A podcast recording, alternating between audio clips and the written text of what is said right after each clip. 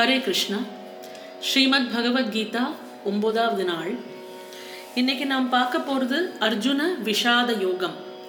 இந்த அத்தியாயத்தோட விளக்கம் என்னவென்றால் அதாவது பகவத்கீதா சாஸ்திரத்தின் முதலாவது அத்தியாயமான அர்ஜுன விஷாத யோகத்தின் மிக முக்கியமான சம்பவமே அர்ஜுனனின் மனசோர்வும் தளர்வும் தான்.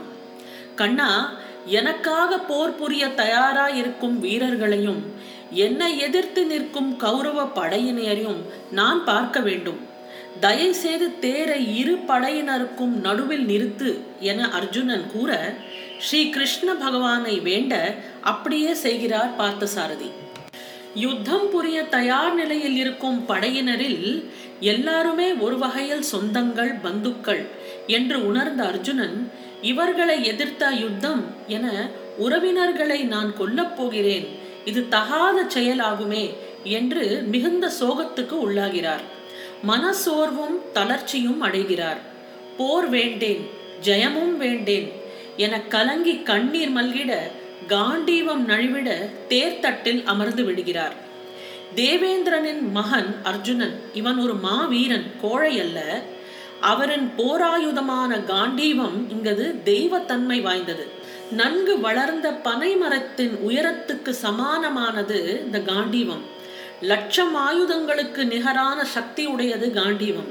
தெய்வங்களாலும் தேவர்களாலும் போற்றி காப்பாற்றப்பட்டது. அக்னி தேவரால் வருண பகவான் மூலம் அர்ஜுனனுக்கு வழங்கப்பட்டது காண்டீவம். அந்த காண்டீவத்தையே இலகுவாக தூக்கி நானேற்றி எதிரிகளுக்கு சவால் விடும் அர்ஜுனன் சாதாரண மனிதனாக இருக்க முடியாது.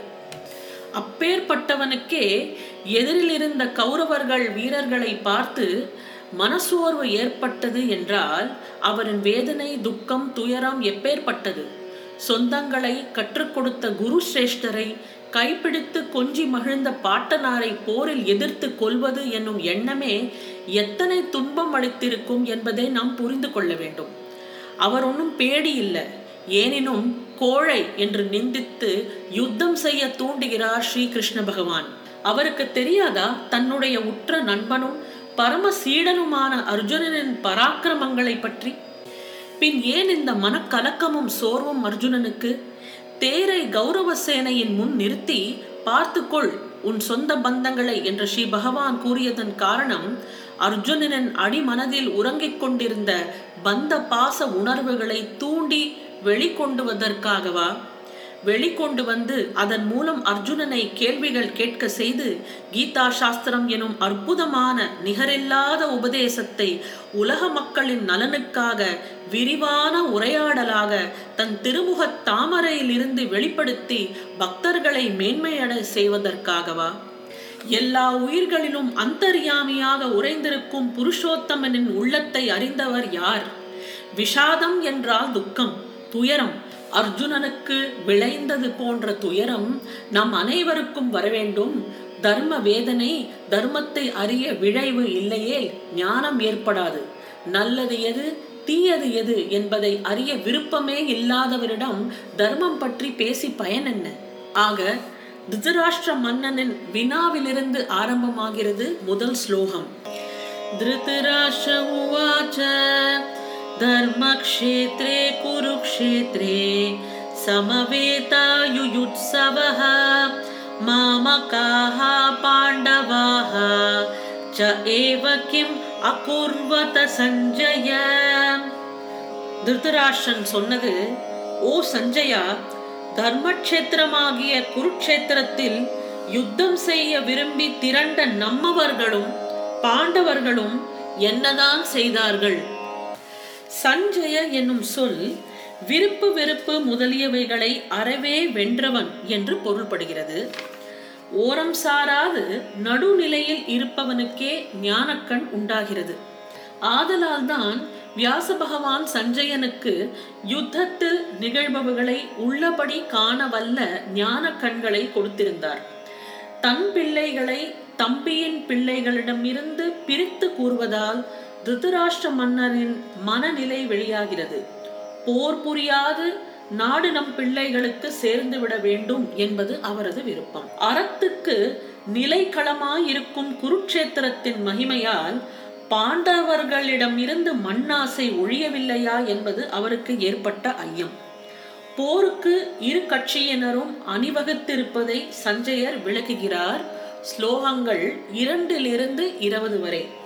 சஞ்சய உவாச்ச திருஷ்ட்வா तु पाण्डवानीकं व्यूढं துரியோதனஸ்ததா आचार्यमुपसङ्गम्य ராஜா வச்சனம் அப்ரவீத் சஞ்சயன் சொன்னது அப்பொழுது ராஜாவாகிய துரியோதனன் அணிவகுத்து நின்ற பாண்டவர்களுடைய படையை பார்த்ததும் துரோணாச்சாரியரை அணுகி பின்வரும் வார்த்தைகளை சொல்வாயின அதாவது ஒரு மருண்டு போன மகன் ஒருவன் ஆறுதலை நாடி பெற்றோரிடம் ஓடுவதுங்கிறது இயல்பு. அவ்வாறே தான் துரியோதனன் சேனாபதியாகிய பீஷ்மரிடம் போவதற்கு பதிலாக ஆச்சாரியனிடம் ஓடி குறை கூற ஆரம்பித்தான். பார்த்ததும் எனும் சொல்லை கொண்டு சஞ்சயர் துரியோதனனுடைய மனநிலையை குறிப்பாக இந்த குருட அரசனுக்கு விளக்குகிறார். துரியோதனம் எனும் பதத்தின் பொருள் யுத்தத்தில் எளிதில் வெல்லப்படாதவன் என்பதாகும். அந்த பேருக்கு அதுதான் பொருள். ஆனால் அவன் பெயருக்கேற்ற தன்மை இப்பொழுது அவனிடம் இருந்து இல்லாது போய்விட்டது. அதாவது பிறர்க்குரிய ராஜ்யத்தை அவன் வஞ்சகமாக அபகரித்து கொண்டதே அதற்கு காரணமாயிற்று. பஷ்யைதாம் பாண்டுபுத்திராணாம் ஆச்சாரிய மகதிம் சமூம் व्यूढां புத்திரேண தவ சிஷ்யேன தீமதா ஆச்சாரியரே உமது சிஷ்யனும் துருபதன் புதல்வனுமாகிய அவ்வல்லவனால் அணிவகுக்கும்படி இருக்கும் இந்த பெரிய பாண்டவ படையை பாரும். இதுதான் இந்த ஸ்லோகத்தோட டிரான்ஸ்லேஷன் ஆனால் இதோட உட்கருத்து என்னவென்றால் தேல் ஒன்று காப்பாற்றியவரையே பொருள்படுத்தாது கொட்டுகிறது. அது போன்று துரியோதனன் தன் குருவையே அவமதிக்கிறான். துருபதன் மகனுக்கும் பாண்டுவின் மக்களுக்கும் நீர் வில்வித்தை கற்பித்தது மடமைக்கு ஒப்பாகும். அதோ அவர்கள் உம்மை கொல்ல வருகிறார்கள் பாரும் என்று அவன் ஆச்சாரியரை ஏசுகிறான். சீர்தூக்கி பார்க்கும் இடத்து பாண்டவர்களுடைய சிறிய படையையும் பெரிய படை என்று துரியோதனன் சொல்வது அவன் அடைந்துள்ள கலக்கத்திற்கு விளக்கமாகிறது.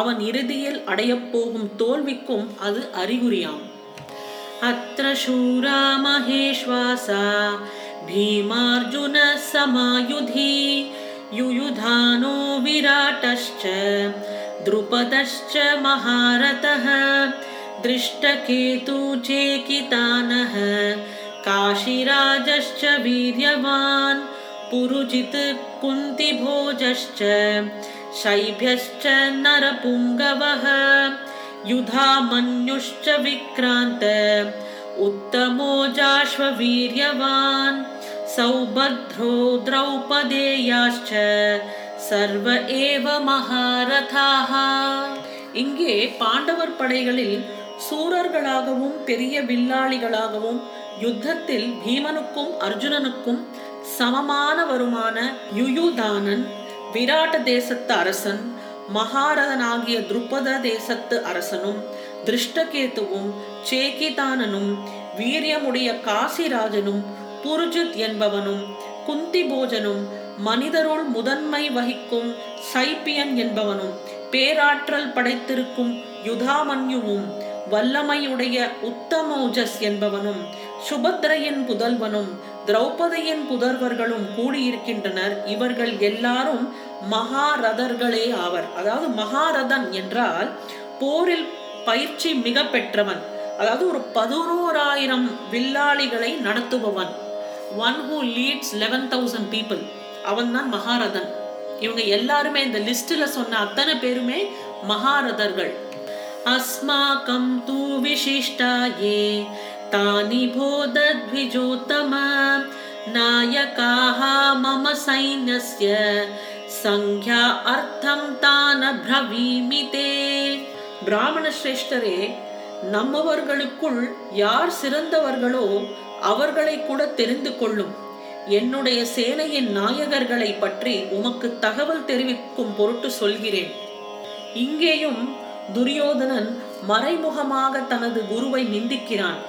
போர் முறையை புகட்டுதலில் நீர் எவ்வளவு வல்லவராயிருந்தாலும் முடிவாக பார்க்கும் இடத்தில் நீர் ஒரு பிராமணர் தானே பயம் கொள்ளாகிய உமக்கு சண்டையில் எங்கிருந்து உற்சாகம் வரப்போகிறது? பாண்டவ படையை பார்த்து நீ பயப்படுவது இயல்புதான். ஏனினும் எதற்கும் அஞ்சாதீர். நம் பக்கத்திலும் பேராற்றல் வாய்ந்த வீரர்கள் இருக்கின்றனர். இதுதான் அவன் பேச்சின் கருத்தாகும்.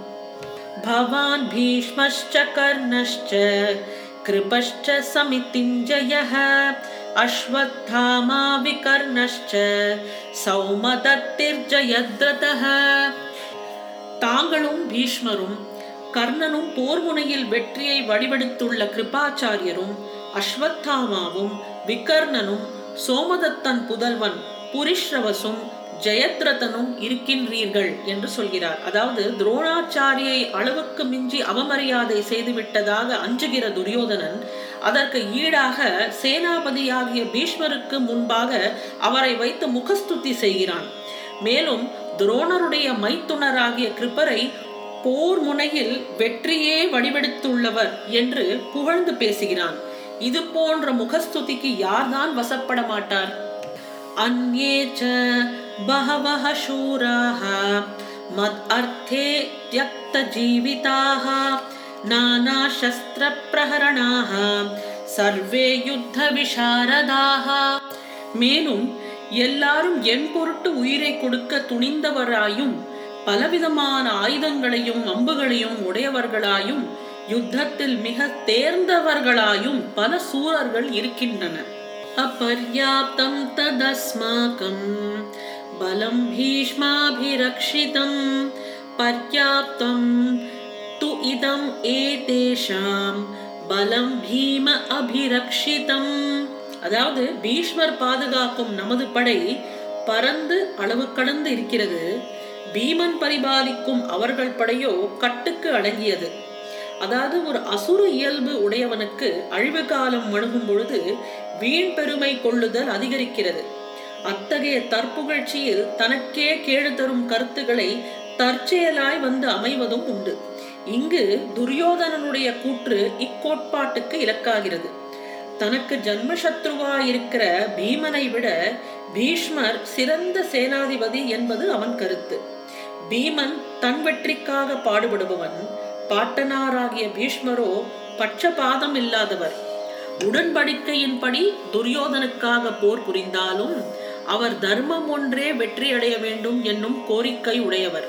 அவருடைய சீரிய மனநிலையை துரியோதனன் அறிந்தில்லன் ஆட்களின் எண்ணிக்கையிலிருந்து ஒரு சேனையின் வலிவை அறிந்து கொள்ள முடியாது. கட்டுக்கு அடங்கியிருக்கிற பாங்கில்தான் ஒரு படையின் திறமை தோன்றும். அதாவது ஒரு எவ்வளோக்கு எவ்வளோ ஒரு குரூப் டிசிப்ளின்டாக இருக்கிறதோ அதோட எஃபிஷியன்சி அதன்படி இருக்கும். தங்களுடைய சேனை கட்டுக்கு அடங்காதது பாண்டவர்களுடையதோ கட்டுக்கு அடங்கியது என்று எண்ணிக்கையின் விரிவை துரியோதனன் பெருமையாக சொல்லிக் கொண்டிருக்கிறான். வண்ணத்தில் பெரியதாக இருந்தாலும் வலிவில் சிறியது என்ற அமங்கல கருத்து துரியோதனுக்கு புரியவில்லை. ஒரு சமூகத்தினுடைய வாழ்க்கை முறைக்கும் இந்த கோட்பாடு என்பது பொருந்தும். கட்டுப்பாடும் திட்டமும் உடைய சிறு சமூகங்கள் நன்கு முன்னேற்றம் அடைகின்றனர். கட்டிலடங்காத பெரிய சமூகங்கள் பேராட்சிக்கு அடிமையாகின்றன. அதாவது ஒரு டீம்னு இருக்கும்போது நம்பர்ஸ் நிறைய நம்பர்ஸ் இருக்கிறதுனால அது ஒரு பவர்ஃபுல் டீம் என்ற அர்த்தம் கிடையாது. ஒரு சின்ன டீமாக இருந்தாலும் அந்த டீமுக்குள்ள ஒரு விஷன் ஒரு பிளான் ஒரு டிசிப்ளின் இருந்ததுன்னா அந்த டீம் வெற்றி அடையும். அடக்கமுடைமைக்கும் அடக்கமின்மைக்கும் உள்ள சிறந்த வேறுபாடை உலகில் எப்பொழுதுமே நாம் காணலாம்.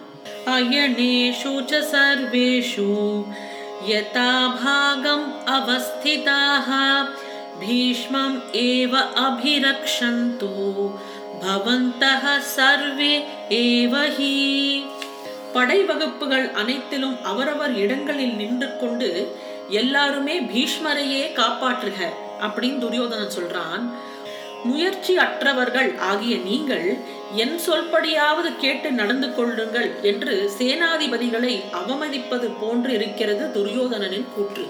தஸ்ஸ சஞ்சனயன் ஹர்ஷம் குருவிருத்தः பிதாமக சிங்கநாதம் வினத்ய உச்சைः சங்கம் தத்மௌ பிரதாபவான்.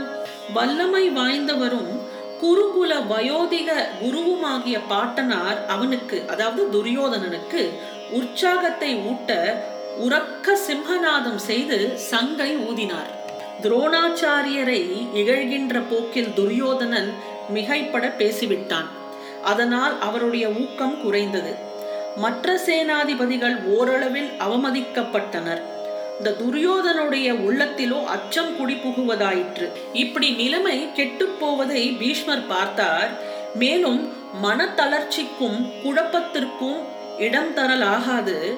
தம் பேரன் மீது இரக்கம் வைத்து பாட்டனார் சங்கு நாதித்து திடீரென்ற காட்சியை மாற்றுகிறார். ஒரு சங்கு நாதத்தை ஒலித்து அந்த சீன் அந்த உற்சாகத்தை கொண்டு வரார் பீஷ்மர்.